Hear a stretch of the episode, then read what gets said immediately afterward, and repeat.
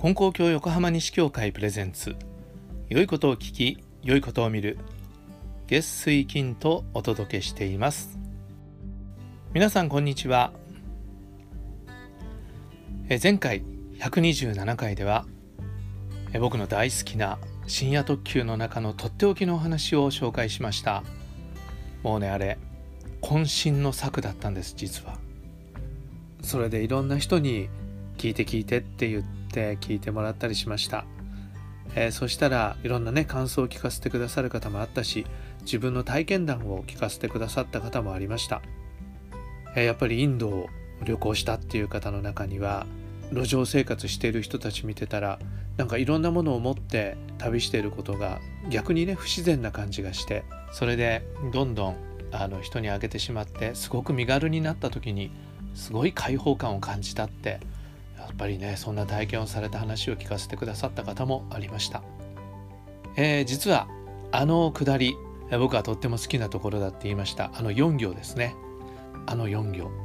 また一つ自分が自由になれたような気がした。というあのくだりです。もしまだの方は是非127回聞いてみてください。でこの好きなくだりをですねあの書いてみたいなと思ったんです。まあ、書道をやってるんですけど、まあ、書道って言ってもあの今きちんと習ってるわけでもないし作品にまとめるなんてこともできないぐらいの書道なんですけどそれでもねこの好きな言葉を書きたいなと思ったんです。でもこの言葉ねまた一つ自分が自由になれたような気がしたという。次第にものから解き放たれていく。それが快かったっていう。この文章を書くためには僕自身が何かこの僕自身から解き放たれないと僕自身の縛りから自由にならないとこれはね表現できないと思ったんですよね。じゃあどうしよう普通にねどの筆でどういう字で書いたらかっこいいかなって思ったんですけど実はそのどう書いたらかっこよく書けるのかとかなんかそういう考えを乗り越えなきゃいけないんじゃないかっていう気がふっとしたんですね。これがね実は僕が字を書くということの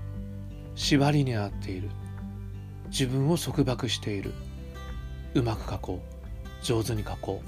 う。かっこよく書こう。じゃあこれを乗り越えるためにはどうしたらいいだろうかって考えたんですよね。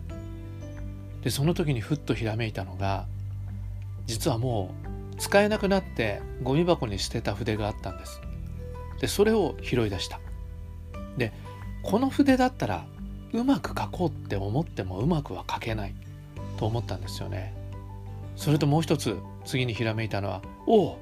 左手で書こうっていうことでした。右手でね書けばまあなんかある程度こう書けるっていうのはあるじゃないですか。だけど左手で書いたらうまくなんて書けないですもんね。ねなんか上手に書こうっていうような気持ちをこう捨てることができると思ったんです。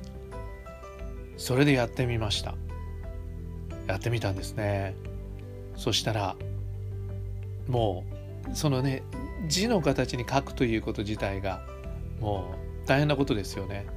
でしかももうバサバサな筆ですから割れてしまう。うん、で書いてたんですね。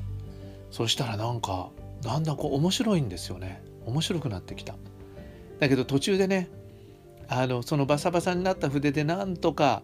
あの一本の線で描こうなんていうふうにこう考えた時があったんです。であいやいやそういうこと考えちゃいけないんだ。読める字書こうなんて思う必要はないんだって思って書いたら面白いものができました。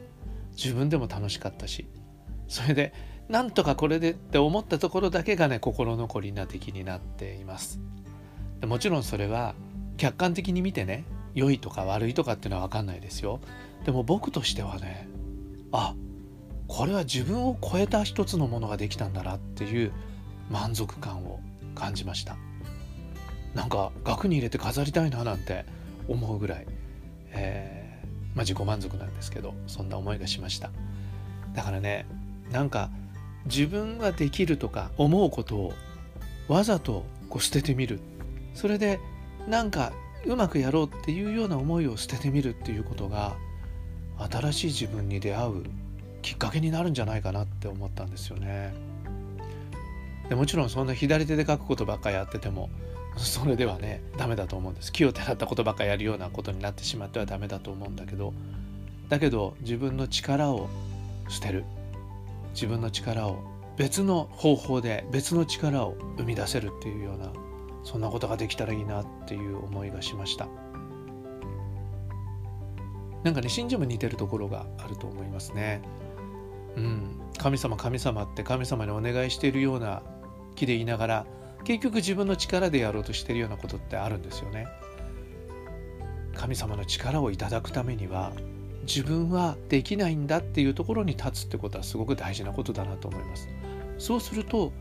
私の力を使って神様が何かしてくれるっていうそういうことで物事が成就していく。力を発揮することができるっていうことがねあるんですよね。うん。なんかそんなこと皆さんも体験してみていただいたら嬉しいです。まあもちろん皆さんも体験してることかもしれませんけどね。自分の力を離れて自分の力を発揮する。なんかそんな体験談聞かせてくださったら嬉しいです。なんかねコツがあったら教えてください。それでは今日はこの辺で次回の配信もお聴きくださいそれでは今日も神様と一緒に良い一日に。